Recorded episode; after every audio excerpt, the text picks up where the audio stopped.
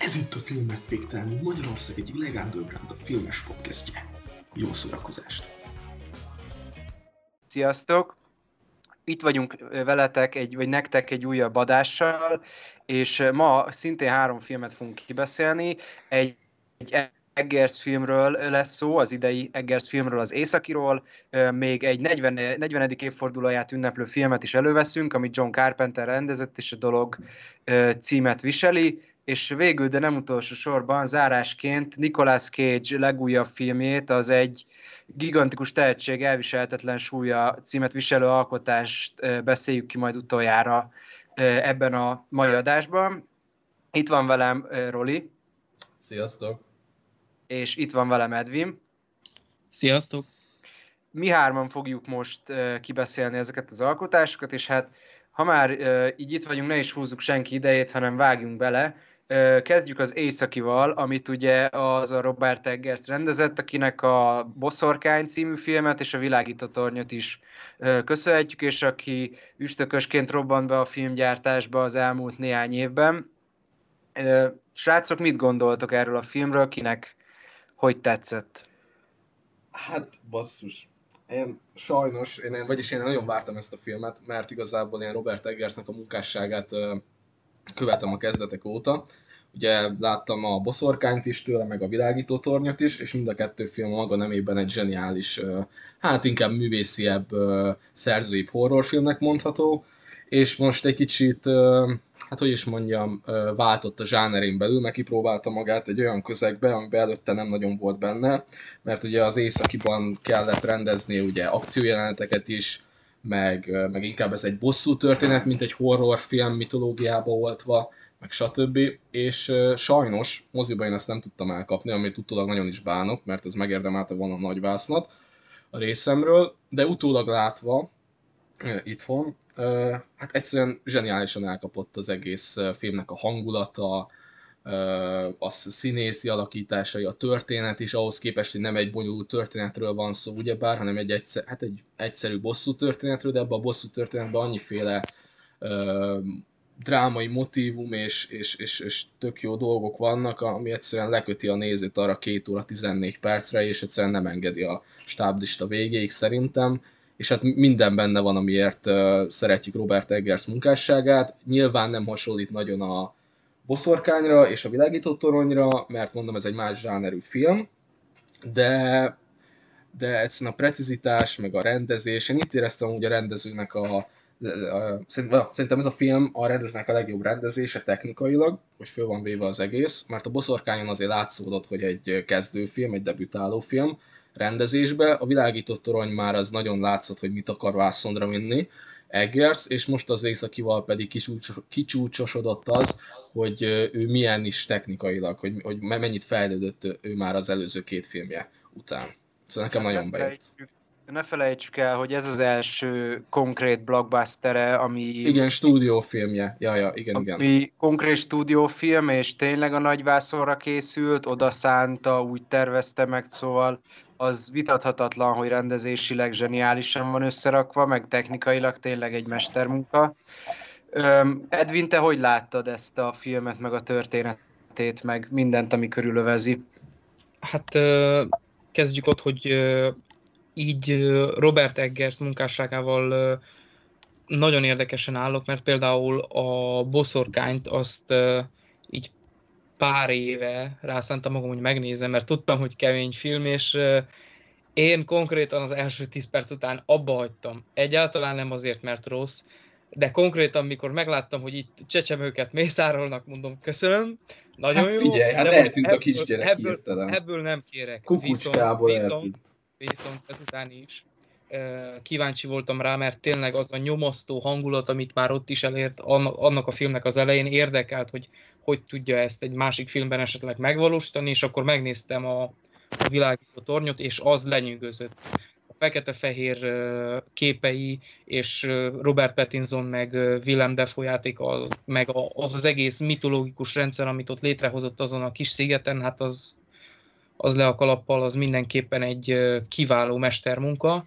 És kíváncsi voltam, hogy akkor most a az északi esetén ezt hogy viszi át egy kicsit, az azért blockbusternek nem nevezném még, mert itt egy bőven művész filmről van szó, viszont sokkal inkább nyitott a közönség felé. Egy, egy befogadhatóbb, egyszerűbb történet. Egy sokkal jobb, hát ez eddig a legjobb befogadhatóbb filmje amúgy.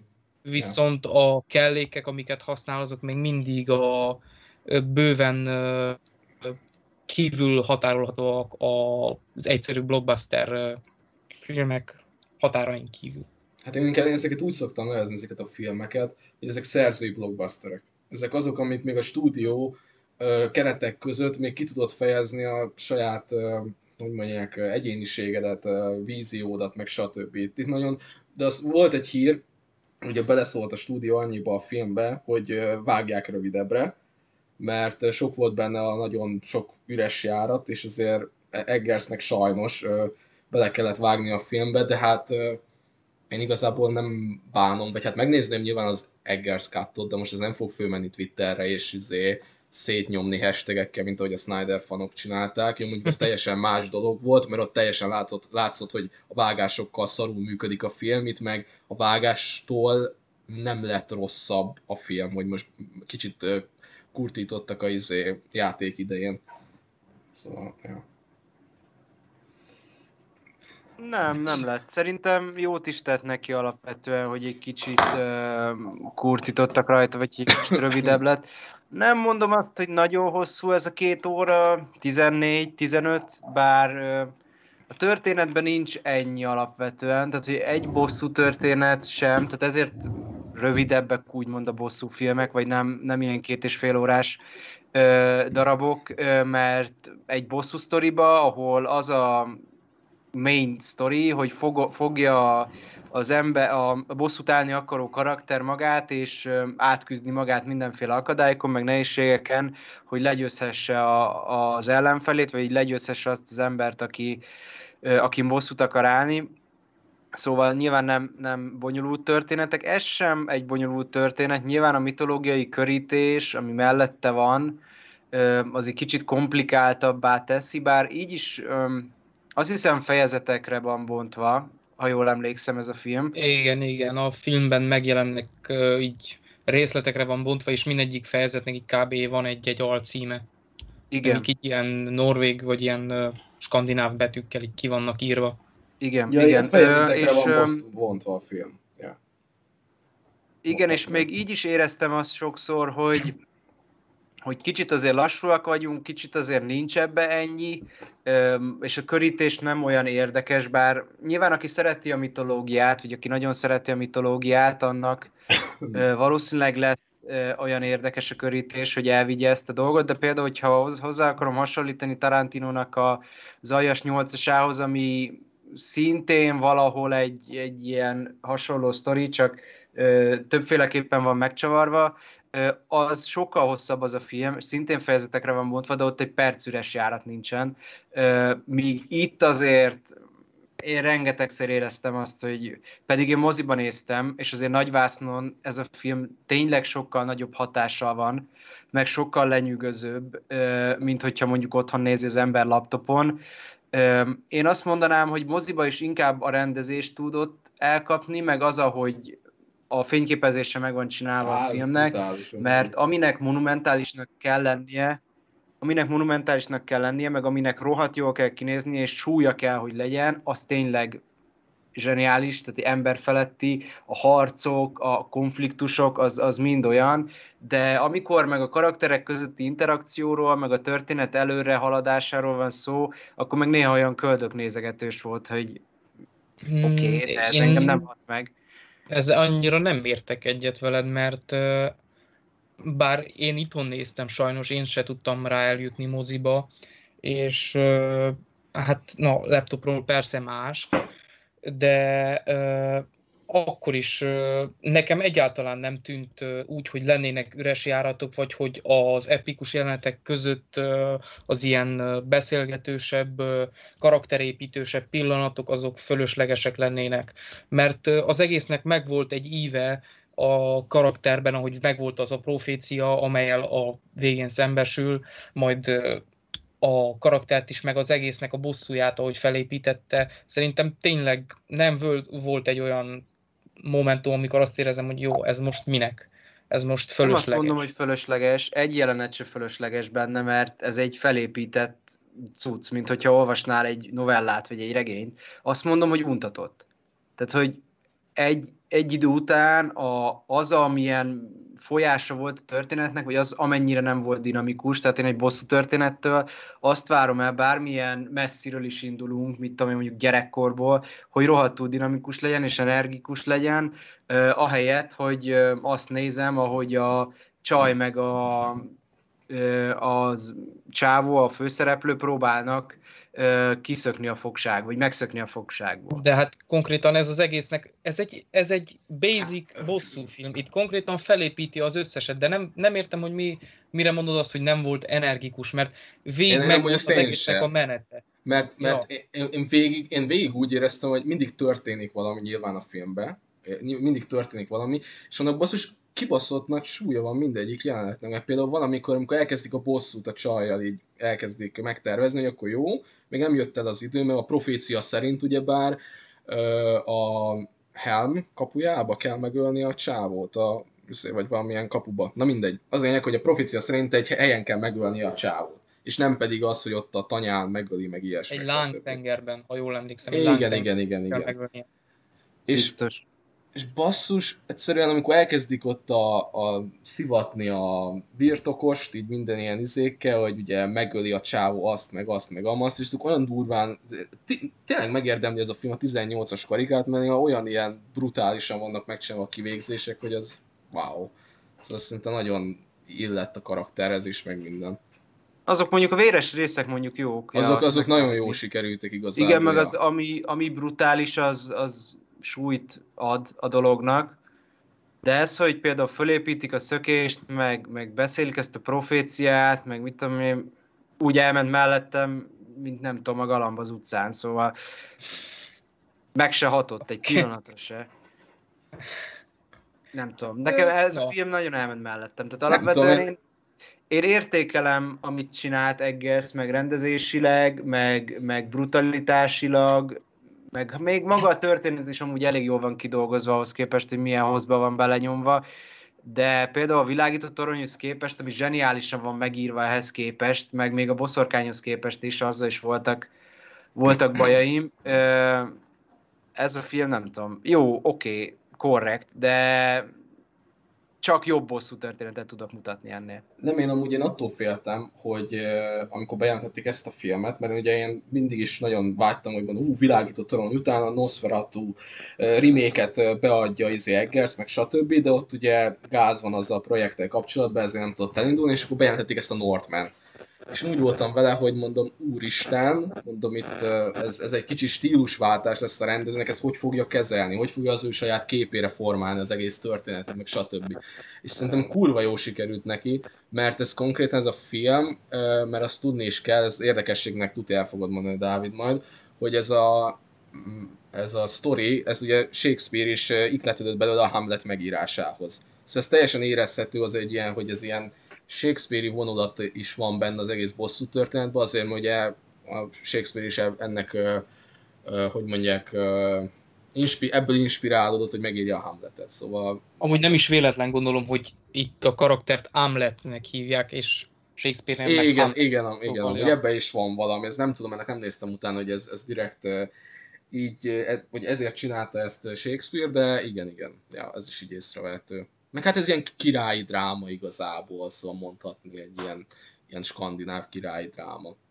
Ami szerintem, mert most oké, hogyha te a mai standardek alapján csinálsz egy ilyen filmet, akkor nyilván azt az üzenetet fogod te átadni, hogy a bosszú az nem megoldás, stb. mehetett volna a csajjal is tovább ugye új életet kezdeni a gyerekeivel, meg stb de mégis benne volt ez a profécia, és hű volt magához a film, a saját eszméhez a film, és mégis úgy ért véget, ahogy a profécia is megjósolta, és akkor már lehet tudni, amikor visszamegy a csávó, hogy, hogy meg fog halni majd a bosszú során, és nem éli túl az egészet, hanem majd a valhalába ugye á, fölmegy, hogy mondják ezt.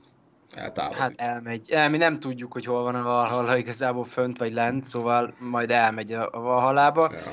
Alapvetően az igaz, hogy a jó- saját szerzőségét jól belevonta, főleg ezekkel a, azt hiszem látomást jelenetek voltak, amikor a lovon a, a vágtak. baszkinek, igen, de nekem a Igen. kedvencem igazából ebből a látomásjelenetekben az, amikor megszerzi a kardot.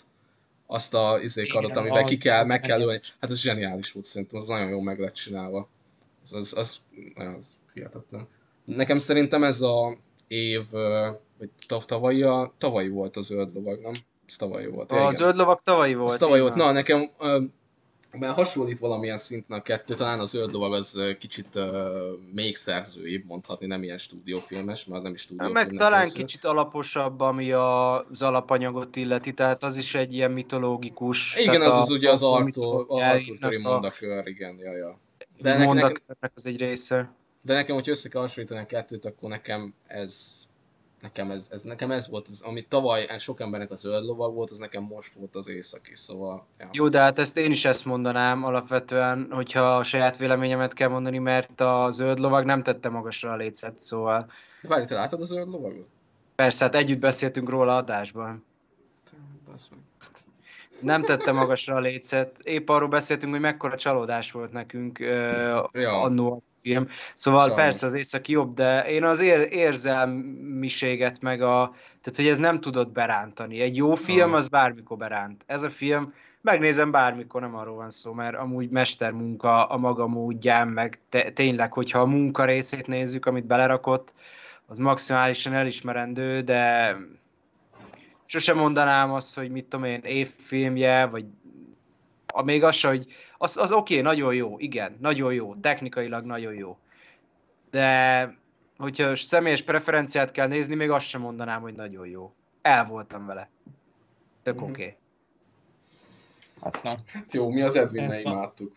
ez, ez, ez, ilyen, ez ilyen. De hát figyelj, ez ugyanolyan, mint nálam az Elvis, szóval most ez így, így esett le neked. Most ez, én is úgy vagyok vele, hogyha objektíven nézem, akkor az Elvis az egy nagyon jó film, ha személy, vagy szubjektíven, akkor azt mondom, oké, okay, egy korrekt, ma a saját, amit vártam tőle, azt így nem váltotta be a hozzáfűzött reményeket néhány pontba, de azt is, azt mondjuk én kurvára élveztem, szóval én nem azt mondom, hogy az Elvis-t azt én azért nem szerettem, mert üres járatokat éreztem benne, meg stb. Az a kurvára el voltam azzal a filmet, csak más dolog, amit meg kibeszéltünk az előző adásban. Szóval, ja.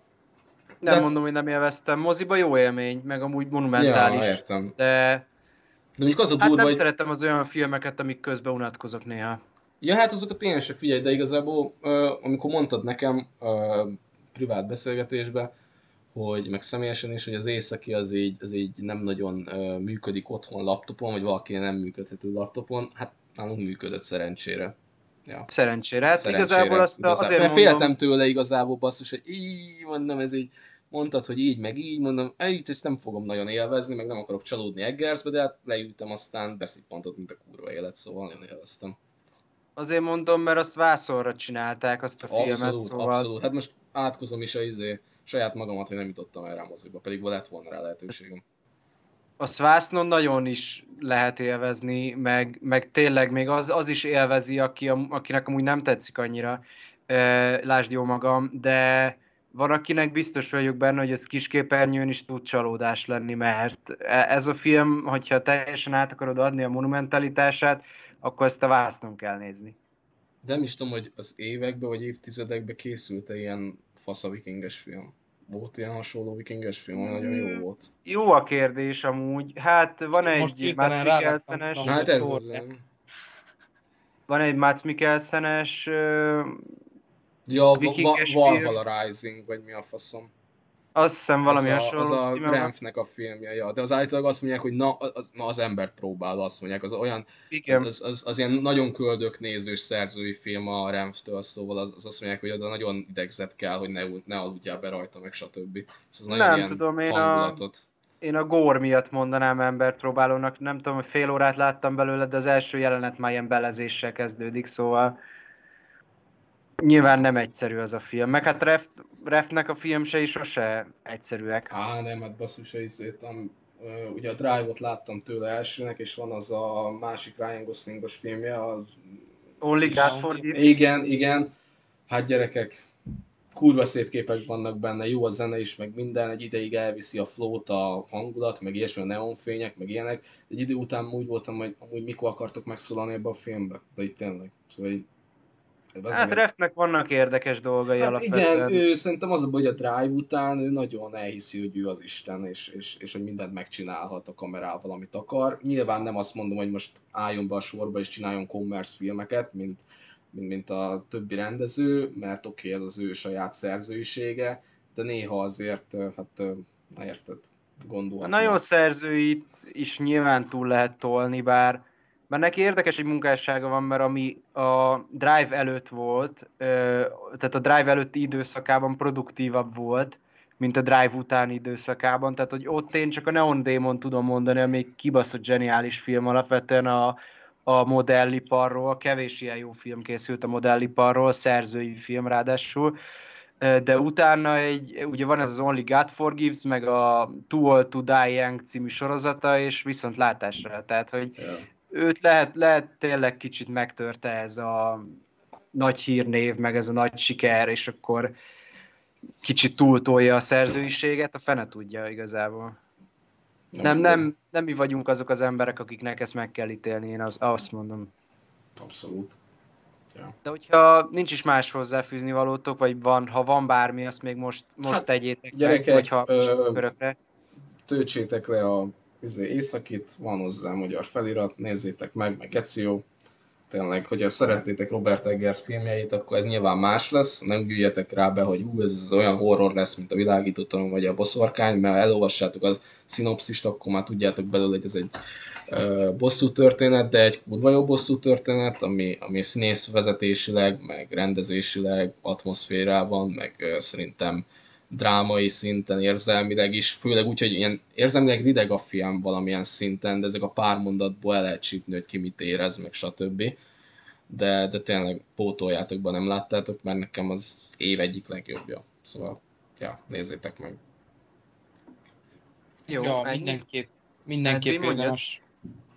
Mondom, mindenképp érdemes megnézni, mert egy érdekes alkotás, és azoknak, akik talán még egy kicsit meg is ijedtek Eggers eddigi filmjeitől, ahogy én is a boszorkány esetében, azok is nyugodtan tehetnek vele egy próbát, mert tényleg ez, ez egy kicsit jobban nyit a nagyobb közönség felé, és a már csak történetében is, és uh, szerintem egy mindenképpen egy nagyon monumentális uh, király, királydráma és bosszú történet, amit uh, tényleg egyszer mindenképp érdemes megnézni.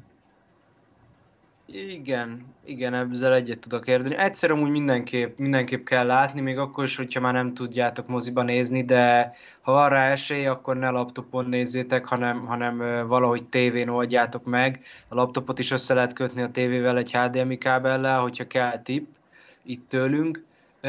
Szóval valahogy oldjátok meg azt, hogy képernyőn meg tudjátok nézni, mert ez az évnek tényleg azon kevés filmjei között van, mert épp beszélgettünk a srácokkal arról nemrég, hogy nem sok túl jó film készült eddig az évben, amit a moziba láthattunk, szóval ezt érdemes bevállalni, mert ez a jók között van.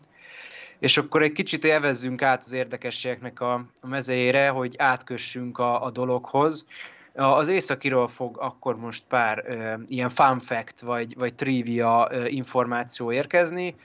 Ö, először azt mondanám, hogy a film Amlet legendáján alapszik, ugye Amlet maga a főhős is, a, aki egy középkori skandináv legendában szerepel ez a karakter, és a magának a legendának a cselekménye nagyjából többnyire azonos Eggers filmjének cselekményével, nyilván egy kicsit bonyolultabban és szövevényesebben ábrázolva, és ugye amit Rolli is említett, hogy állítólag Hamlet karaktere volt Shakespeare-nek a direkt inspirációja, amikor megalkotta, vagy amikor hozzálátott Hamlet karakterének a megalkotásához. Meg kell említeni, hogy segítkeztek ezen a filmen történelmi konzultáns pozícióba olyan szakemberek is, például, mint például Neil Price, aki a svéd Uppsalai vagy Uppsalai Egyetem Archeológiai Intézetének az egyik fő régésze, Mellette pedig szintén egy ilyen pozícióban, egy ilyen történelmi konzultánsként segített az irodalommal foglalkozó Johanna Katrin Friedrichsdottir, aki a Valkür, a Viking világ női című könyvnek egyébként a, a szerzője, és ő is egy ilyen kutató. Emellett azért az sem mellékes információ, hogy az eredeti büdzsé 65 millió volt, de helyette a film végül, tehát meg, megugrottak a költségek, olyan 70 és 90 millió között állt meg a, a produkciós összeg, és hát még az sem egy utolsó dolog, hogy az alkotás 914-ben játszódik, ami azért a cselekményben is észrevehető valamennyire, mert a Landamszöld, vagy a földfoglalás idejében játszódik, ami ugye azt jelenti, hogy a különböző törzsek foglaltak maguknak területeket, és egymással harcoltak, aminek a következménye megjelenik a, a filmben is. És a filmben használnak hollókat, és a hollóknak elég nagy szerepe van, és a, ezeknek a megjelenése és használata utalás két hollóra a mitológiából, akit Hugin, akiket Huginnak és Muninnak neveztek el. Ez a két holló a legtöbb skandináv legendában vagy történetben a skandináv mitológia egyik legnagyobb istenének, Odinnak a, a hollói voltak, és úgymond ők voltak Odin szemei.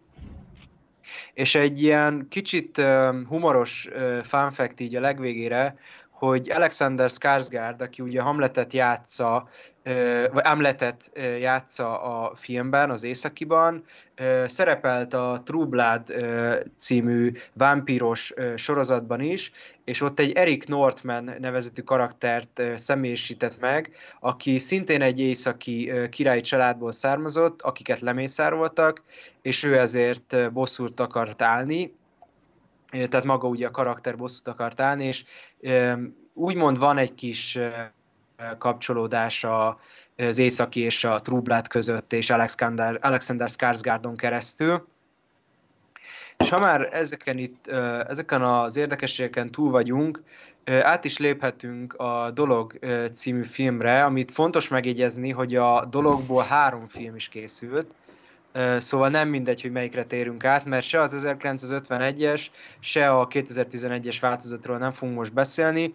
Most arról fogunk beszélni, ami 40. születésnapját ünnepli, hiszen 1982-ben készítette el John Carpenter legendás horrorrendező, és mi ezen jeles alkalomból újra néztük a filmet, és szépen meg is beszéljük, hogy ki mennyire szereti ezt a filmet, vagy pontosabban kinek mi a véleménye róla, srácok? Imádjuk, vagy imádjuk? Szeretjük, vagy így szeretjük, imádjuk. Ez alap, szerintem. Szóval ez... ez alap. Ennyi. Ez basszus. Az egyik legkeményebb paranoia film, ami valaha készült. De amúgy tényleg. De... Igen, az és, egyik, egyik legjobb uh, paranoia, paranoia thriller, talán horror, most Szerint... nyilván, hogyha a gort nézzük, akkor horrornak is lehet nevezni.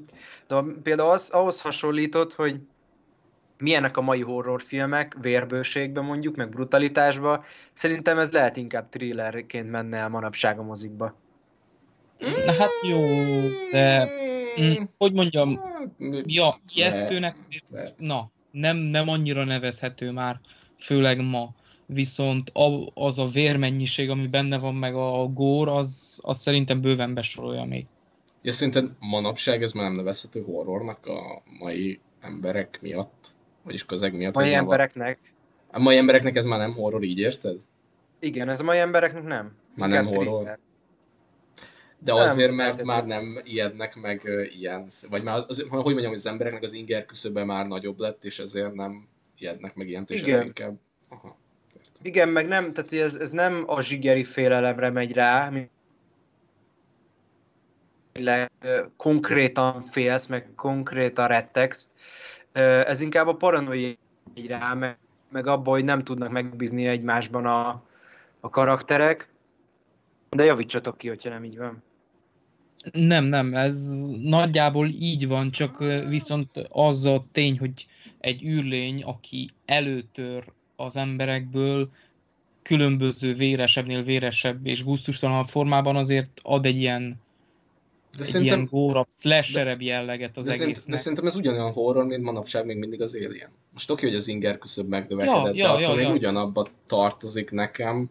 Most nyilván az ember nem ettől fog már így hú, megijedni. Jó, mondjuk van benne a végén egy jumpscare-szerű dolog idézőjelben, inkább hirtelen történik egy esemény, és jelenik meg egy karakter a másik előtt, nem nevezném nagyon jumpscare-nek, de, de szerintem amiért manapság megnövekedett az inger küszöb, és az emberek inkább az ilyen démonok között jumpscare fosnak be, mint ahogy mi is inkább a jumpscare szarunk be. Nyilván bennünk van ilyen művésziebb horroroknál a paranoia, amit teremt az atmoszférával, vagy az adott film, és az is nagyon ijesztő tud lenni. Például nekem ez a Babaduk volt ilyen, vagy, vagy akár a, talán az örökség is mondhatni az örökség. ennek, az örökségnek is lehet, lehet ezt nevezni, de igen, a mai horrorok inkább a jumpscare-rel élik el azt a tetőküszöböt, mint az atmoszférával, és, az, és, és szerintem ez a nagy probléma. Hogy ez ugyanolyan horror, mint Akkor a mostani mondom, horrorok, hogy csak... Hogy manapság egy 2018-as Suspiria mellett ezt nem nevezném horrornak. Tehát a Suspiriánál konkrétan ja, luskosra fostam a bokámat. Ja, a Suspiria, aha.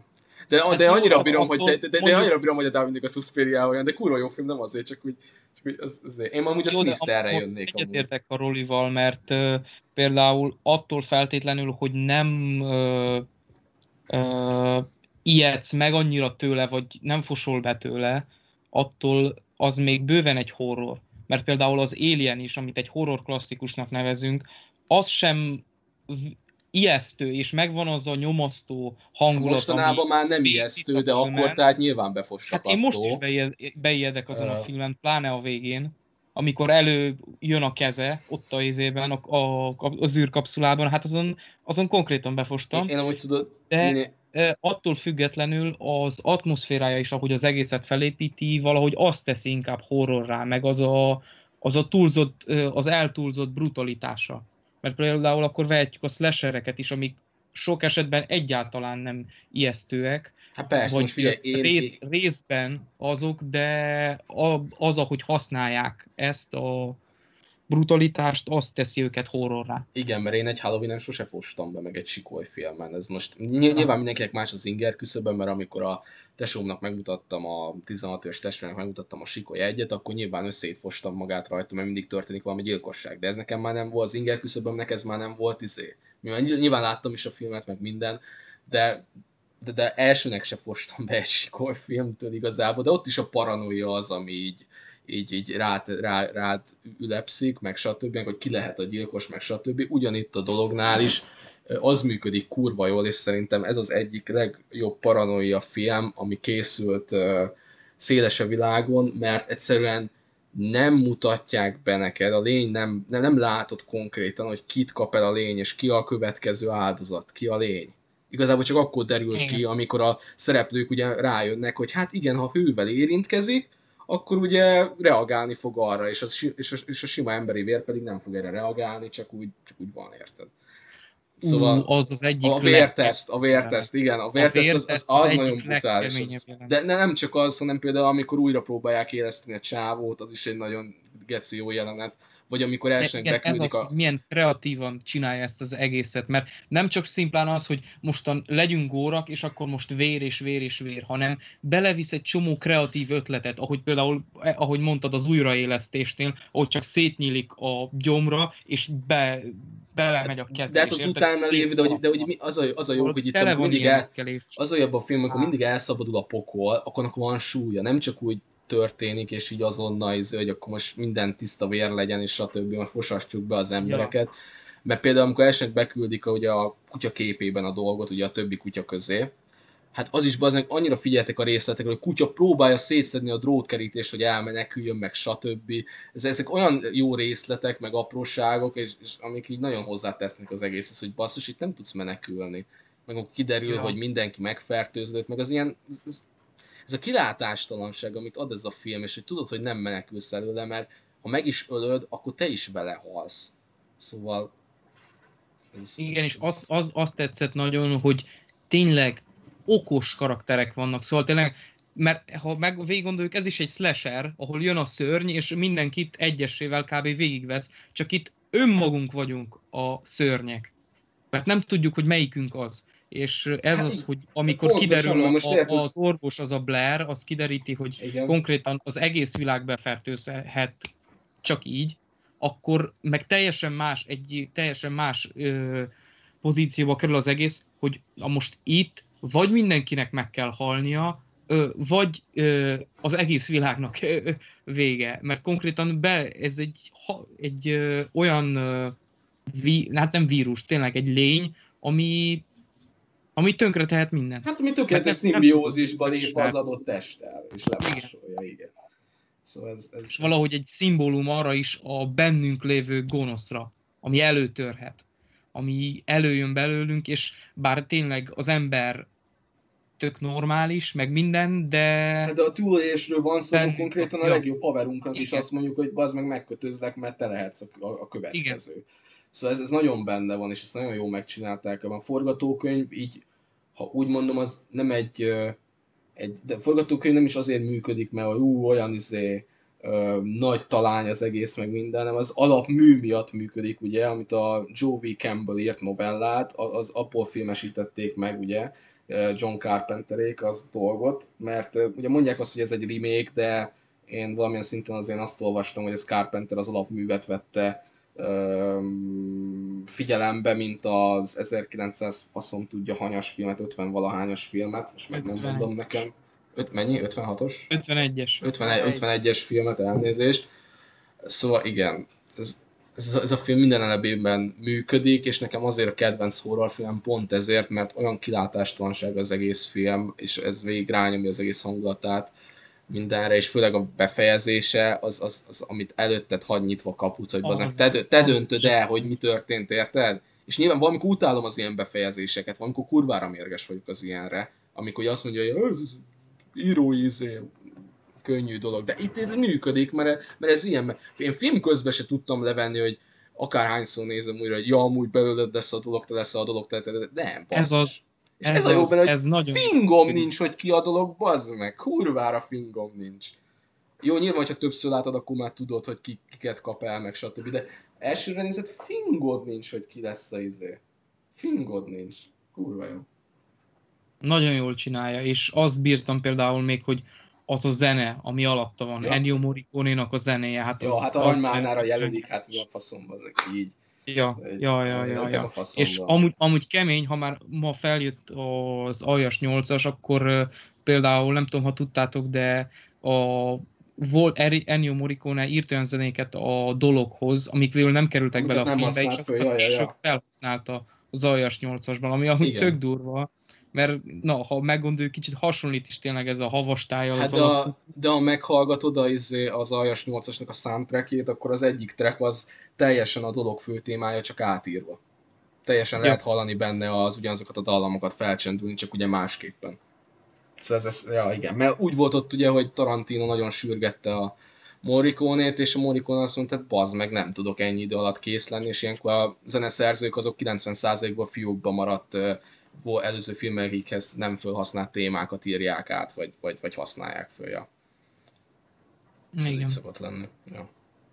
De tényleg ez, de főleg úgy egy zseniális film igazából, hogy a szereposztás az igazából csak Kurt Russell, aki így befutott az egész közül, mondhatni. Jó, meg még az a, Ja. meg még a, meg még a Childs-ot játszó csáva, akit ugye Carpenter Hát későbbi filmjébe mindegyik is távol szerepelt. azért még talán egy-két szerepben még látható volt, de aki tényleg sztár, az a Kurt Russell, ja. De Kurt Russell már a film előtti sztár volt, Persze, tehát hát ja, elő, ja. fú, Ja. várjál, nem tudom, hogy a, ez volt az első kollaborációja Carpenterrel, talán is utána Nem. jött. Nem, Nem. A, a, kis gő, nem, a kis... dolgoztak. Jó, nem igen, tudom a, mivel, most nem mondom meg, de dolgoztak előtte már, Az pont ehhez kapcsolódik az egyik az Elvis- érdekesség is, Elvis. hogy ö, dolgoztak előtte már együtt, ezért is nem akarta a szerepre ö, Russellt, de ezt majd később, ö, ahogy tovább megyünk. Alapvetően tényleg a, itt az alapszituáció viszi el a filmet, meg a megvalósítás. Nyilván ez novellában is úgy legalább üt akkorát, mint ö, filmben, csak a vásznon más hatása van alapvetően. Hát, ja, ez, ez konkrétan egy zseniális adaptáció, ami mondjuk nekem megvan a novella, egy ilyen magyar fordításban sikerült valahonnan megszereznem, ó, kurva olcsón amúgy, És ja, az egy zseniális adaptáció, hogy őszintét, meg hát minden klappol benne. Most mondja valaki azt, hogy miért nem működik a dolog mai, nap, mai napig működik. Szóval ez... Persze. De ami, ami miatt szerintem még tényleg zseniális így, és nem öregedett annak ellenére, hogy már 40 éves, az a maszk munkája. Hát most... Atyaik, hogy, hogy az miket képesek ott összehozni. Érted, 40 évvel ezelőtt, amikor van a, először megtalálják azt a, azt a hullát, amit be, bevisznek oda a másik norvég állomásról, áthozzák azt a hullát, és így össze ja, van összeéget, ja, ja, ja, ja. Az, az valami zseniális, de Carpenternél általában zseniális a masz munka. Halloweennál is ugyanez volt. Jó van, mondjuk egy negatívumot tudok mondani, ami már látszik a kor, amikor megtalálják az űrhajót. Az, az, az, azon látszik, hogy az egy, az egy nem fölépített cucc volt, hanem egy odavetített dolog.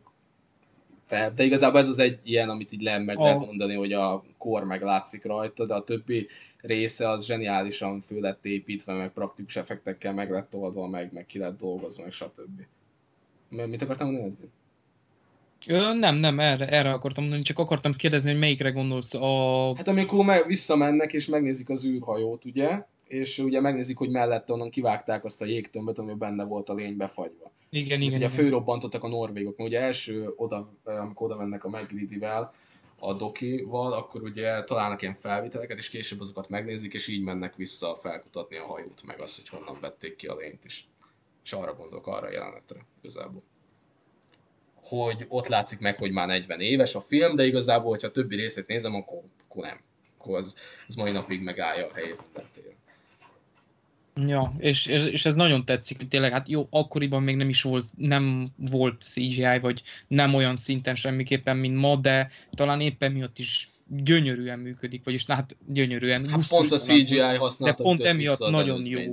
És na, arcba vágó az a brutalitás meg vér, ami benne van. Szóval hát főleg most a felújított változat, a remastered, az, az zseniális, még, még jobban látszod, még nagyobb felbontásba élheted át ezt a ezt a durva borzongást, meg stb. És még jobban látszik, hogy mennyire brutálisan meg voltak csinálva ezek a maszkok, hogy folyik minden izé geny, meg, meg vér róla, meg stb. Szóval nagyon brutálisan néz ki.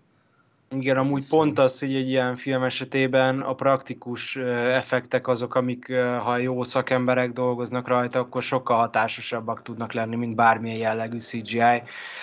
Nyilván, ahogy már Roli mondta, az előzmény is részben ebbe emiatt bukott meg, bár, bár nem mondanám totális bukásnak, mert még mindig az olyan előzmények között van, amik, amik vállalhatóak, és kevés olyan előzmény van, ami vállalható. Szóval az is egy korrekt film. E, ennél a filmnél szerintem mindenki megtalálja a számítását. Aki, az is, aki a horror miatt keresi, az is, aki a paranoiát szereti benne, az is, aki, aki gondolkodni akar, hogy ugye éppen ki a, ki a lény, vagy, vagy ki nem. Nyilván egy ilyen kérdés van az ember fejébe végig, hogy hogy, hogy zajlanak a, a fertőződések, meg rengeteg kiskaput hagy a film maga mögött, amitől ilyen kultikus tudott lenni, hogy mindenen lehet gondolkodni. Hogy történnek a fertőződések, ki mikor fertőződött meg, ki lehet a, a, a lény, ki, ki hogy vált azzá esetleg, meg ugye a végén rengeteg kérdőjelet hagy meg, hogy mit tudom én, hány ezer elmélet van arról, hogy miért Child a dolog, vagy miért MacReady a dolog. Én amúgy a Child mellett vagyok szóval, amúgy hogy ő a dolog szerintem a végén, de ez mindenkinek a nyilván maga döntése, hogy, hogy értelmezés. Szerintem amúgy konkrétan egyik, egyikük sem. És csak Na, hát meg... van ilyen is, basszus. De, de én, én nem tudom én nekem, el... nekem így a végén ez jött le. De én nem tudom elképzelni, hogy ezt, ezt az Ultimate baszó alien ezt így ennyivel kinyírták. Én nem, én nem tudom elképzelni. Én ez, ezért mondom, hogy valamelyiknek a dolognak kéne, kell lennie. Mondjuk, szóval... mondjuk az nekem is kicsit fura volt, hogy a végén csak így hú, megjelent az ízé a dolog, és akkor tudod úgy az egész fejével, és puf, jött a dinamit, és vége. De amúgy a vége, a leges legvége, ahogy ketten ülnek ott a ízében, az, az tökéletes. Mert egyetlen horrornak sem láttam, hogy ilyen végződést adjunk, hogy nyitva marad nem, nem tudjuk, mi történik, nem tudjuk, hogyan döntenek végül, hogy lelőik-e egymást, vagy megölik egymást, vagy konkrétan odafagynak, és akkor a mentő csapat az újra megtalálja az egészet, és az egész világ befertőződik, vagy konkrétan csak vége lesz az egésznek. Szóval ez, ez nagyon érdekes. Mindenki Minden- mellett van elmélet, van Childs Ja. mellett rengeteg, McCready mellett, amúgy Carpenter azt mondta, hogy az egyikük a dolog, szóval Na, Carpenter, na. de, de úgy jó, hogy az öreg nem dövi le. Van egyikük a dolog, azt így, cső, így igazából ennyi. Most ez pont ez a jó ebben a filmben szerintem, hogy... Fú, basszus, hirtelen akartam mondani, faszom. Ájjájjájjájjáj, ez van, ha hirtelen akarok valamit mondani. Na mindegy. Hogy lehet eszembe jut majd a izé következő film közben. Na jó. jó, akkor szerintem, hogyha Jó. ennyi, és nem, nincsen más gondolatotok, ha van, akkor még most, most mondjátok. Ja igen, mert megvan, megvan, bocs Dávid. Hogy az, azt szeretem ebben a filmben, hogy uh, amiről beszéltél is, hogy nem tudjuk, hogy kifertőződött meg közben, meg stb. És ennek én nem is akarok utánozni, mert tök jó, hogy a film nem ad arra semmi magyarázatot, hogy most ő miért pont ő fertőződött meg, mi uh, mu- mu- mutatják mondjuk ráközelítéssel, ugye, hogy hát igen, most kapta elő a dolog, vagy elkapta a dolog. Egyszer van egy ilyen snit az elején, amikor egy csávó ül a izébe, a szállásán, és akkor a kutya az így ránéz, és ugye csak az árnyékot látjuk, az mondjuk baszó lett, de, Az ott, jó. ott, de, de ott se árulja, jó, nyilván az árnyékból kivehetett, hogy ki lehet az, de az nem, nem jó. tudod kivenni, Annyira mert nem, annyira mert nem. Jó, Egyik- an- annyira, én egyik- mondjuk a izére gondoltam, az ilyen szőke göndörhajúra, akinek újraélesztenek, hogy azt kapta el amúgy ott annál a snitnél, nem de... tudod kivenni, mert a filmben szereplő színészek közül, akiket látunk a vásznon, egyikünk sem ott ül az árnyékként. Tehát f- fölkérték külön egy embert, Ne, Carpenter, ba, ne basszál! hogy, hogy, Ne Ne basszál! Ne basszál! Zseni. hogy üljön oda, és ő viselje azt a ruházatot, amit viselt volna az adott ember, hogy az árnyékból se lehessen kitalálni, hogy Zseni. Na, Hogy na ezért, ezért Carpenter egy-. A zseni, kész, kész. Na, De ez- nyilván, hogyha te nem, tehát hogyha valakinek az adja a film lényegét, hogy végig benned van ez a paranoia, és te, te találgatsz, meg te nem tudhatod azt, hogy, hogy ki a dolog éppen, akkor szíved joga nyilván, hogy úgy nézed, és neked ezért élmény, de van, aki például úgy nézi, én direkt néztem is utána YouTube videókban, hogy rengeteg elmélet van arról, hogy mikor ki a dolog, és például kifertőződik meg először a bázison, kifertőződik meg másodjára, stb.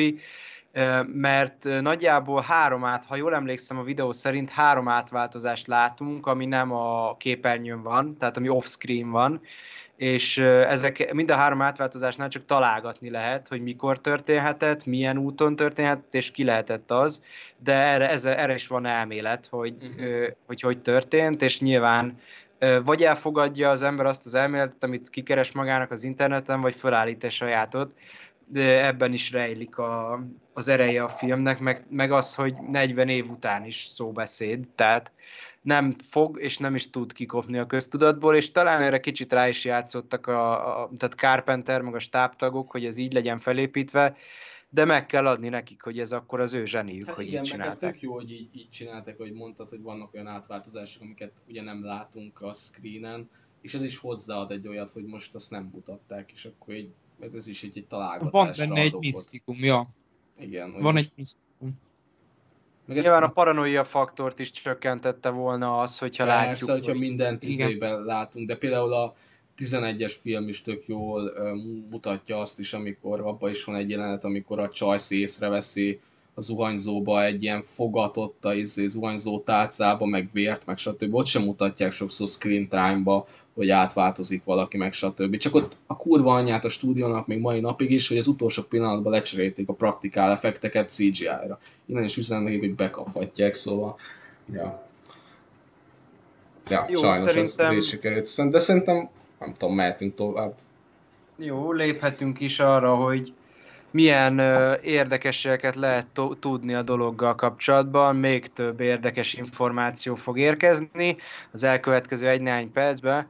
Például az, hogy az eredeti 1951-es film a Thing from Another World, tehát a, a dolog egy másik világból címet viseli, hogyha egyenes fordításba akarnék fordítani. Ez az alkotás nyilván annak a John W. Campbellnek, a novelláján alapul, aki Don A. Stewart álnéven írta meg a, a, a szövegeit, vagy a, vagy a novelláját például. Ez a novella a Who Goes There, vagy úgymond egyenes fordításban Ki megy oda címet viseli. és ugye nem mellesleg ugyanezt a novellát vette alapú Carpenter is a film elkészítése során, emiatt pedig nyilván megoszlanak a vélemények arról, hogy nevezhető-e remake ez a film, mert bár a The Thing from Another World is a novellát vette alapul, ahogy Carpenter is, de nem, Carpenter nem konkrétan azt a filmet remékelte, hanem egy sajátot alkotott. Ehhez kapcsolódik az, hogy, az, e, hogy ugye az 1951-es film készítői és egyben úgymond sztárjai, Christian Newby és Kenneth Toby mindketten elmondták, hogy mennyire nem szerették Carpenter verzióját, mert szerintük a Gore mindent elnyomott és elfedett, ebből kifolyólag lehetetlenné tette azt, hogy törődni lehessen a karakterekkel, vagy például együtt érezni lehessen a karakterekkel. És ennek volt amúgy egy utóhatása, mert bár Carpenter nagyon büszke erre a filmjére, és elmondása szerint ez az egyik, hanem éppen a kedvenc filmje a munkásságából, az alkotás nem túl pozitív fog, és az a gyűlölködés, amit ő a, az 1951-es film rendezőjétől kapott, nagy, nagy hatással volt a Carpenternek a karrierjére, majdnem elpusztította azt, hiszen a rendező elvesztette az önbizalmát és a magabiztosságát valamilyen szinten, mert egy olyan embertől kapott erős kritikát, akit tisztelt, és aki, aki befolyásolta az ő munkásságát, vagy aki inspirálta őt. Kicsit más vizekre evezve, mert ugye Kurt Russell már szóba került itt az előbb, a gyártási folyamatban annak kezdetétől bevont, be volt vonva már Russell, mégis ő volt az utolsó színész, akit castingoltak McReady-nek ugye a szerepére, mert Carpenter úgy vélte, hogy több más színészt is meg kell hallgatnia, mert szerinte Russell korábbi munkája és a hírneve miatt a közönség által játszott McReady-t a film hőseként kezelte volna a közönség, Carpenter pedig azt szerette volna elérni, hogy minden karakter gyanús legyen a közönség számára, és ne lehessen elválasztani azt, hogy vannak mondjuk jó karakterek, vagy rossz karakterek, vagy hősök és ellenségek. Ezért vacilált azzal kapcsolatban, hogy Russell-t castingolja McReady szerepére. És hát ha már itt szó volt a fogadtatásról, az E.T. és a Star Trek 2, vagy Kán haragja, ami úgymond remékelve lett az utóbbi időben a Star Trek franchise-on belül. Ez a két film kettő és három héttel a dolog előtt került a moziba, ezáltal a dolog nem tudott versenyezni ezekkel a filmekkel, és ennek következményeképp nem indított olyan jól a kasszáknál, ahogy azt elvárták volna. Még egy érdekes dolog az, hogy a filmnek van egy alternatív lezárása is, miszerint McCredit kimentik a, a bázisról, és megerősítik, hogy ő ember maradt.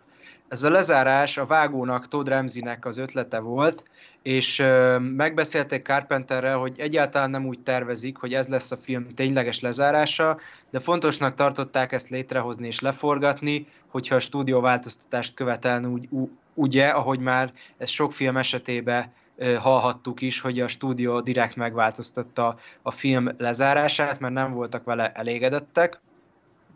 És eredetileg láthattunk volna több vásznon történő karakterhalált is, például azt, hogy Knowles áldozatul esik a dolognak, de mivel a speciális effektusok a jelenet esetében nem hatottak elég valódinak, ezért ezt a jelenetet kivágták a filmből. Emellett a storyboardon is ragadt még egy olyan jelenet, ami szintén azt mutatta volna be, hogy a dolog milyen módon ö, kebelezi be a csápjaival ö, Knowles karakterét, ezt a jelenetet se láthattuk soha. És végül, de nem utolsó sorban, érdemes ezt megmondani, vagy megemlíteni, ahogy már meg is említettem az adás során, hogy Carpenter megerősítette, hogy a lezárásnál lévő két karakter közül az egyikük mindenképpen a lény, és készül, készült folytatása ennek a filmnek, természetesen nem film formában, hanem más médiumban, képregény formájában, ami szerint Chides volt a dolog, és készült egy PS2-es játék is, ami szerint megredi a dolog.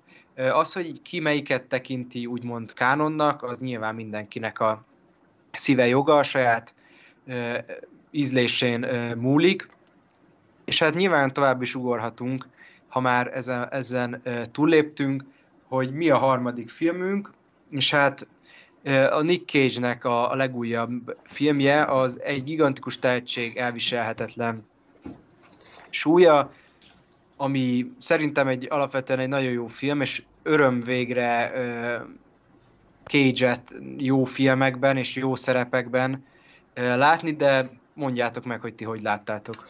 Fú! Nagyon jó volt Igen. amúgy. Rö- röviden ennyi. Fú.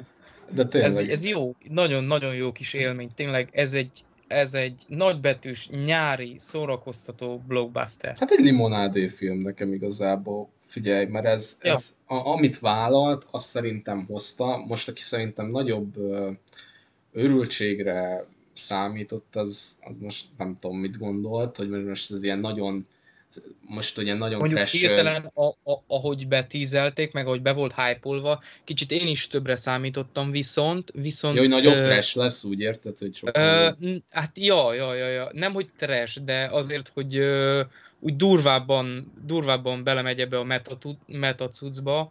Aha. Hát De így is elég meta volt. Hát az így is elég, amikor Ja, megjelent a mindenki. Nick Cage-nek a izé, ö, képzeletbeli csávója, vagy mi a fene, és így lesmárolja, meg mi a faszom, meg hogy Aki- Nick, ki a király, Nick Cage, meg ilyeneket mond. Szóval ez kurva nagy A volt. korábbi maga az amúgy. Igen, ö, igen, igen, az igen, korábbi a- önmaga. Igen. ja. A David Lynch filmből a Wild at Heart. nézed, akkor ez végtelenül meta volt, tehát hogy minden lehetséges csúcspontjára reflektált Nicolas Cage a saját életének. Az, hogy a mo- mozik szempontjából például mennyire volt meta, amennyire kellett. Tehát ennek a Szerintem, és filmnek most, most figyelj, ezt, Ja. ezt a, a Nick Cage fanok az ilyen kis utalásokat, meg nagyobb utalásokat levették belőle, szóval ez, ez kedvezett Ja. a fanoknak is, akik nagyon minden centiméterre tisztában vannak, hogy Nick Cage milyen szarfilmbe játszott, hogy milyen tökéletes filmbe játszott, meg milyen filmekbe játszott, stb. De, de az is tudja élvezni szerintem, mint ahogy én is, aki nem látott nagyon sok Nick Cage filmet, de tisztában van vele, hogy miket csinált, meg milyen volt a pályafutása, de mégis tudja élvezni ez mellett, mert valamennyire le tudja szűrni a kisebb utalásokat is, amit vág, amit meg nem vág, az meg nyilván poén neki az is, csak hát nyilván Hát nem, ja, nem ezért újra is nézhető, mert ha még pótolod, Persze, akkor pótolod, a, plusz nem öröm. tudom, most, én most úgy döntök, hogy ú, megnézem az összes Cage filmet, ami hát elég nagy vállalás, mert rohadt sok van. szóval, igen, amikor ez mondja is, a szerepe, egész mindig szóval dolgozik. lenne mit nézni. Hát bosszus, bosszus, amikor mondja is a pszichológusnál van, hogy én ebből tartom el a családomat, azért vállalok ennyi filmet. És akkor hát Ja, ja. van igazából. De Igen, amúgy am- ez nagyon érdekes, hogy ő tényleg úgy gondol erre a színészetre, mint egy foglalkozás, mint egy meló, ahova bemész reggel, délután végzel, és mész haza. Nem egy, nem egy többlet, nem egy művészi Hát igen, mert ő, szer- nem, hanem mert meló. szerintem sose harcolt ki magának. Jó, mondjuk amikor befutott, a ilyen komolyabb filmjével, akkor nyilván magas volt a fizetése, meg a stb., ami szerződtették, de egy idő után muszáj volt neki rohadt sok filmet bevállalni, mert csökkent az ázsiója. Lehet azért is, mert egyre gyengébb filmekbe kezdett el szerepelni, meg stb. Nem, azért kezdett el gyengébb filmekbe szerepelni, mert eladósodott. Ja, igen, tényleg ezt, ezt izé, És igen. muszáj volt minden, minden szart elvállalni ahhoz, Ja. hogy víz fölött tudjon maradni konkrétan. Egy időben jó sztár volt ő, meg, meg a maga módján nagy sztár persze, volt. főleg a 90 évek, 9, vagy 90 éves, 90-es években, meg az 2000-es évek elején, mondhatni úgy. Mindig is, tehát őt azért lehetett sztárnak nevezni egy időben, mert mindig is másként volt sztárkaliber, mint mondjuk egy Brad Pitt vagy egy DiCaprio. Ja, ja, ja, persze. Ők is a maguk módján sztárok, de ugyanúgy filmsztárnak nevezhető Leonardo DiCaprio, ahogy filmsztárnak, az old school filmsztárnak nevezhető Nick Cage, csak Nick Cage nagyon érdekes személyiség, mert egy ilyen szerzői filmsztár kvázi. Tehát vannak olyan, ö, olyan ismertetőjegyei, amik annyira jellemzőek rá a mai napig, ami egyik másik filmsztárra se tudnád elmondani, hogy Leonardo DiCaprio-nak ez, meg ez, meg ez az ismertetőjegye. A csávónak az az ismertetőjegye konkrétan, hogy legendás filmekbe játszik, amiket elvisz a hátán minden egyes filmet, de ezt az egy dolgot tudom vele kapcsolatban mondani, míg Nick Cage-nek minden, a, minden olyan hülyeség, ami a, a színészi munkájához kapcsolódik, vagy pozitívuma, benne van ebbe a filmbe például. Tehát ez a film is végtelenül meta, van benne humor, olyan szinten over the top, vagy, Végtelen, vagy végtelenül debil Igen, néha. igen, a túljátszása, az, az igen, nagyon jól jelenik. túljátszás, a túlzás, az olyan szinten benne van, amilyen szinten csak Nick Cage tudja megcsinálni, és az, a, az az érdekes ebben a filmben, hogy tényleg ez egy ilyen feel good kaland, és, és ez az idei év egyik legerősebb feel good kalandja, én, én kalandfilmként kezelem, bár műfajilag besorolhatatlan konkrétan, még sem, se nem életrajzi film, se nem body cup film, mert nincsenek benne, mert nem rendőri kapcsolatok vannak benne, nem detektív film konkrétan, valamennyire nyilván Akkor az, de, duófilm, de nem, vagy nem, hogy mondjam. nem direktben az, és egyben nem is kalandfilm, mert nem egy, egy konkrét ö, ö, kalandot követünk végig ö, egy fő karakterre és több kisegítő karakter, ez konkrétan besorolhatatlan, de mindenki valamilyen skatujába berakja, mert hát emberek vagyunk, és minden skatujázunk. De a maga módján, maga módján zseniális, a maga módján elképesztően szórakoztató, és megnéztem most itthon másodjára, mert én moziba láttam ezt a filmet, moziban sokkal nagyobbat üt. Vannak, vannak olyan filmek, amik a mozikra vannak kitalálva, mint az északi, meg van olyan film, ami moziba, hogyha először látod, sokkal nagyobbat üt, mint hogyha le, leülsz ide laptopon. De Hát, no. egyszerűen nyilván nem bonyolult a sztoria, mert uh, igazából arról szól, hogy egy kiöregedett, uh, Nick Cage-ről szól, nyilván, ezt tudjuk, hogy egy kiöregedett uh, filmsztár már a karrierje vége felé standál, mondhatni, de ez teljesen ő ugyebár, mert ugye ő is kiégett egy időre, aztán visszatért a Piggel, meg a Mendivel, meg stb. De ugye stagnál a karrierje, meg minden, nem jönnek a filmszerepek, ahogy akarja, abba akarja hagyni, de egyszer csak jön egy fura hívás az ügynökétől, hogy lenne egy csávó, akihez el kéne menni, sok pénzért, és mi a pénzt lát benne, és a családját el kell tartania, meg adóssága is van, mert hát elherdált a fizetés, vagy hát a pénzét elég sok minden fényűzésre, hotelben való élés, meg eléggé drága kocsik, stb. És aztán ja, oda kerül a Pedro Pascal karakteréhez, a Javier, vagy Havi. Javi, Kávé, igen, a Javihoz, és ugye ő imádja, ő egyszerűen megrögzött geek Nicolas Cage-ből, de tényleg neki konkrétan egy saját oltárja is baszki, az amikor elkezd, hogy tényleg akarod, hogy megmutassam, és az Igen, igen, igen, igen, Mindenet, az kurva nagy volt, az, hát ez zseniális. Mondjuk Az engem külön egy meta karakter, aki végig igen. felsorolja, ő itt volt, és ő, konkrétan ezeket nyomja végig, mindent ismert. Ez a Mendiből a láncfűrész. Igen, ez abban. Igen, igen, igen, igen. És akkor most átugratsz a kocsival, mint a tolvajtempóban? Igen, igen, igen. Nagyon. Ja, ja, ja, ja, ja. Ez Nagy, ilyenek. nagyon azt a karaktert, és a Nagyon. kettőjük ja, nagyon jól működik. Az zseniális, de még én szinkronnal... a filmet, a filmet kitalálni, hogy a közös filmüket kitalálni, és megírni a forgatókönyvet, és ahogy úgy már, már beelesdézve mennek ott a, a városban, hát az, az hatalmas. Az szerintem film... bazd meg, leülnek, érted, és akkor azok néznek minket, és akkor ne nézz oda, és akkor oda nézz, bazd meg. Hát, Az a jelenet. Megy, vezet le a Pedro Pascal a hegyről, mind a ketten be vannak elesdézve, mint az állat, és azt látod, ahogy látod Nicolas Cage-nek a fejét, ahogy odafordul uh, Pedro Pascal fel, és be van állva, mint a gerej, majd meglátod Pedro, Pedro Pascalt vigyorogni, totál beelesdézve, beállva, mint a gerej, és nem bírod visszatartani a röhögést, és lefordulsz a székről, az meg, mert olyan fejeket vágnak, ennek a, ennek a filmnek tényleg a szórakoztató faktora az, ami a, a legnagyobb erénye. Hát meg, amit basszus az Edwin is mesélt, hogy amikor menekülnek, és így át akarnak mászni a falon, és akkor Jó. átér a Nick Cage, basszus, és Pedro Pascal, a Javi bazd meg így úgy átnéz így, hogy ja, amúgy meg is kerülhettük. I, amúgy ez egy igazi, egy igazi ilyen, ilyen haverfilm, ilyen bulifilm, baráti társaságokban. az, az nagyon. De és emellett amúgy, hogy ülnek a poénok rohadtul, hogy nincsen benne semmi cringe dolog szerintem, mert az én, én humorérzékemnek nem volt benne semmi égő dolog, ö, hogy emellett még van egy üzenete is, amit szépen végigvisz és lezár a végével. Ugye, hogy fontos, hogy a meló mellett foglalkozunk a családdal, ö, próbáljunk egy kommunikációt kialakítani a gyerekeink között apaként, ne csak mindig a mi akaratunkat akarjuk rá, ráerőltetni a gyerekre, hanem próbáljuk őt is megismerni, meg stb. stb. Szóval ez, ez, ez a pozitív üzenet is benne van, az mellett, hogy rohadtul szórakoztató idézőjelben, hát hogy mondhatok, hogy be kategorizálhatatlan, de inkább mondani egy akciófilm, humoros film, akcióvígjátéknak lehet mondani. Szóval, ja.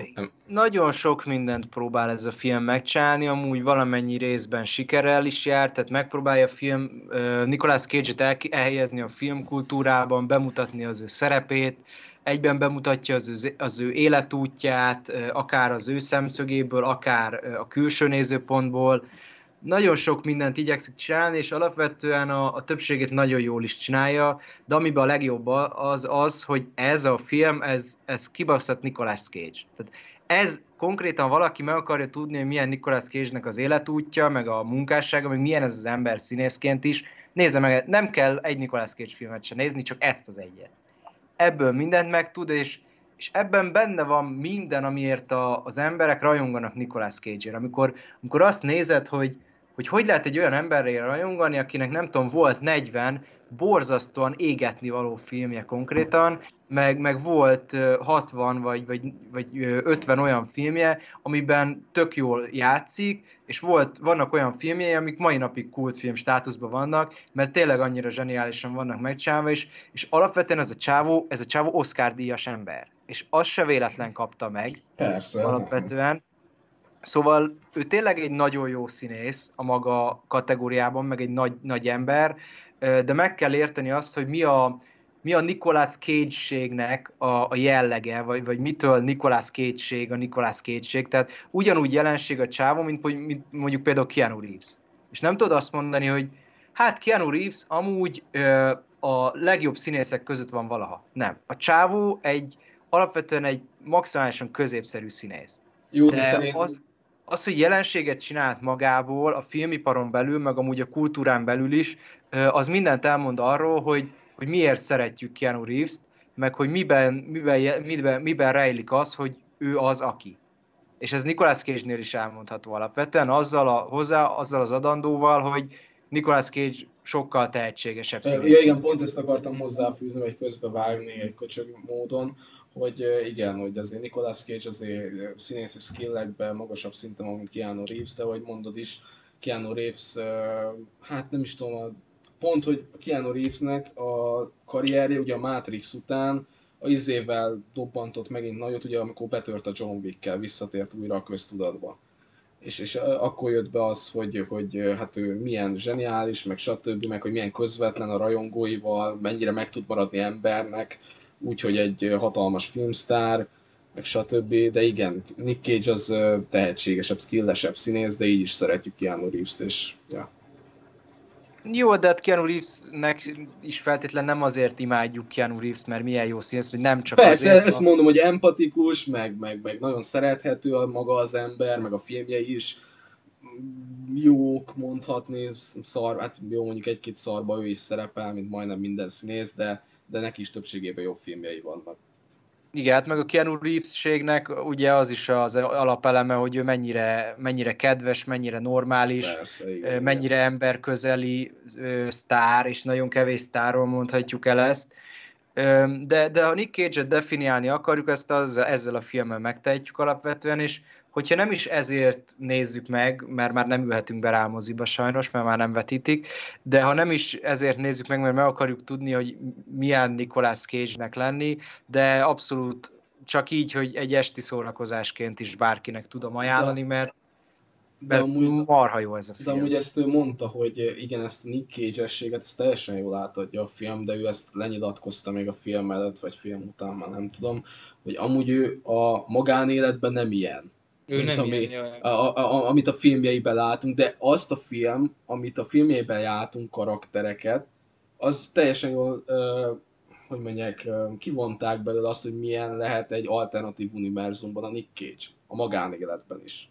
Hogy a karrier, hogyan menedzseli a karrierjét, meg stb. De amúgy a magánéletben ezt ő mondta, hogy ő egyáltalán nem ilyen ember, ahogy ő azt így ezt a filmbe így, a film így bemutatja igazából, tehát direkt azért a filmben is szerintem azért hívják a csávot Nick Cage-nek, és nem Nicolas Cage-nek, mert, mert, mert hogy különbözik a kettő személyisége. Igen, meg Ez alapvetően a, szerep.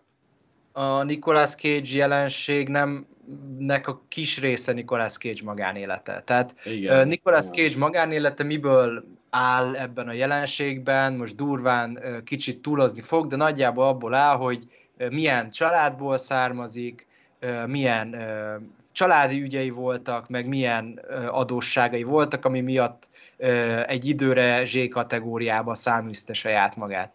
Alapvetően ez nem annyira erős oldala a jelenségnek, a Cage jelenségnek, mint Keanu Reeves esetében az, hogy ő mennyire emberközeli, meg emberbarát.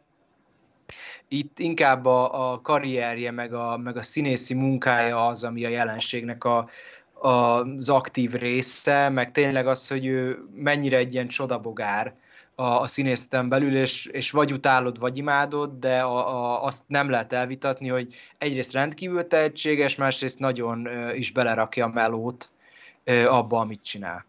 Hát abszolút, főleg ja. az új filmjei nagyon látszik, főleg a Pignél. Ott az zseniális volt az, az új filmjei közül. Azt hogy ő is többször nyilatkozta, hogy talán a hogy, Pig a, a ja, igen, igen, amikor megkérdezték, hogy mi neki a három kedvenc alakítása, a Piget az belemondta a háromba. Azt is hanyadik, azt ne kérdezzük, mert nem emlékszem a cikkre pontosan, hogy mi volt az kettő, amit még mondott, de erre de amúgy azt szeretem nagyon benne, és nek, én, én, Nick, én Nick Cage fan vagyok. Nekem ez a film, ez, ez, ez valami csoda volt, de pont emiatt, de ö, én azért is szeretem nagyon, mert látszik rajta, hogy minden szerepébe száz százalékig ott van, és nagyon élvezi. És most ebb, ennél a filmnél találkozott még egy ilyen emberrel, a Pedro Pascallal, és látszik mind a ketten, hogy teljesen beleélik magukat, és nagyon élvezik, amit csinálnak, és ez, ez annyira jól átjön, és beszippantja a nézőt is maguk mellé, hogy nem tudsz más csinálni, csak mosolyogni és nézni tovább ezt a másfél órás kalandot. Tehát hát ez jó, nagyjából egy óra, 40 egy óra 45 perc. Ja, szóval, jó, mondjuk szóval még azért... az, idő, az időtartamot is nagyon jól eltalálták. Jó, mondjuk azért én a vége felé már egy kicsit éreztem, hogy ez, ez lehetne rövidebb egy picivel, egy nagyon picivel. Nem azt mondom, hogy feleslegesen jelenteket raktak bele, csak egy picivel a vége azért lehetett volna szerintem rövidebb, de nyilván az is poénos volt az a leszámolás, nem azt mondom, hogy nem. Az de... jó volt, amikor a végén már a, izé, a, a valóságból átléptünk a film Ja, hát az sejtető volt, hogy film a filmben lesz. Ja, ja, ja. Vagy gondoltam basszus, hogy meg fogják filmesíteni filmben, és ez lesz a nagy visszatérés, ez volt sejtető volt. Ez ugyanolyan, ez ugyanolyan sejtető volt, mint hogy az északinál is, a, amikor visszamegy a csávó meg fog halni a bosszújába. Ez, ez, ez, ez kb. ilyen kiszámítható volt, ami nem probléma nyilván, csak, csak Nem, de jól működött. Jól működött. Persze, jó átváltott. És hogy néztem is, hogy mondom, mi a faszom van? Mondom, ez ki ez a csaj? Mondom, hát ez, ez jobban néz ki, mint a íze, és akkor mondom, mondom, ez, ez, ez már film, jó van, mondom, akkor szóval jó volt ez a film. Igen, hát nem igen. tudom még mit lehetne mondani róla, mert hát ez igazából ezt át kell élni, ez ilyen feeling film.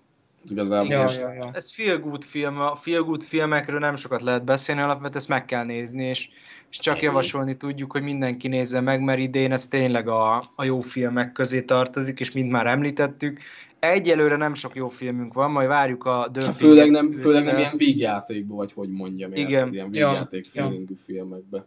Ilyen szórakoztató vígjáték vonalon, de hát várjuk a dömpinget ősszel, meg télen, és meglátjuk, hogy tud-e még ez az év javítani. Természetesen azokban az van a reményem amúgy. Azok, az meg, a gáz. Megjön a, megjön a Brad Pitt-tel augusztusban. Jó, Bullet Train, tényleg. De Na, arra az beszélni fogunk, azt, azt, megnézzük, majd arra beszélni fogunk. Nem para. Igen, hát lesz, érkezik még jó páradás itt az elkövetkező időszakokban, de még mielőtt mindenki elmenne aludni, mosogatni, vagy egyéb dolgot csinálni, amit podcast hallgatást közben szokott csinálni, utolsó érdekesség hullámmal zárnánk ezt az adást, ami ugye a Nicolas Cage filmhez kapcsolódik, azzal kezdve, hogy Nicolas Cage háromszor vagy négyszer is visszautasította ezt a szerepet, és csak akkor gondolta meg magát, amikor Tom Gormican, lehet, nem jól ejtem ki, rendező egy személyesen írt neki egy levelet, és, és meggyőzte arról, hogy szerepeljen ebbe a filmben, de itt még nem értek véget a rendező úr megpróbáltatásai, mert Nick Cage úgy gondolta, hogy Havi volt a legjobban megírt karakter a filmben, ezért egy ideig győzködte a rendezőt, hogy hadd cseréljen a majd Havit játszó színésszel, és játszhassa ő a karaktert, hiszen szerinte sokkal inkább meta lenne az, hogy a saját legnagyobb rajongóját játsza el, mint az, hogy saját magát, Az, az, hogy... amúgy- Mekkora lett volna már baszki, hogy Mekkora Pedro Pascal a. Nick Cage amúgy. De, de amúgy, amúgy, amúgy Nick cage tényleg van érzék a dologhoz, mert szerintem is Harvey volt a legjobb ebben a filmben. Az, ahogy Harvey, meg, az, Harvey volt a legjobb, abszolút. Ja. A legjobban megírt dolog, karakter. És hát ugye az eredeti forgatókönyvben még voltak fönnakadások, mert Cage Qu- Quentin Tarantinot próbálta volna az eredeti forgatókönyv szerint meggyőzni arról, hogy szerepet kapjon a filmjében. Ehelyett az alkotásban egy olyan jelenetet láthatunk, ahol David Gordon Green-t, a Joe című filmnek a rendezőjét próbálja meggyőzni arról a film szerint, hogy adjon neki egy szerepet. Úgyhogy hát sajnos ebben a filmben nem láthattunk egy jó kis Tarantino cameo-t. De hát ez jó volt, mert hát a Joe-ba szerepel ugye Nick Cage, és akkor ez is egy ilyen utalás, hogy izé. Igen, A főszereplő benne, szóval egy, ja, ja. ez jó kis... Öm, izé. ez volt Nicolas Cage századik szerepe, szóval, hogyha valaki szeretné végigpörgetni Nicolas Cage munkásságát, akkor egy pár hetet, talán egy hónapot azért szálljon rá.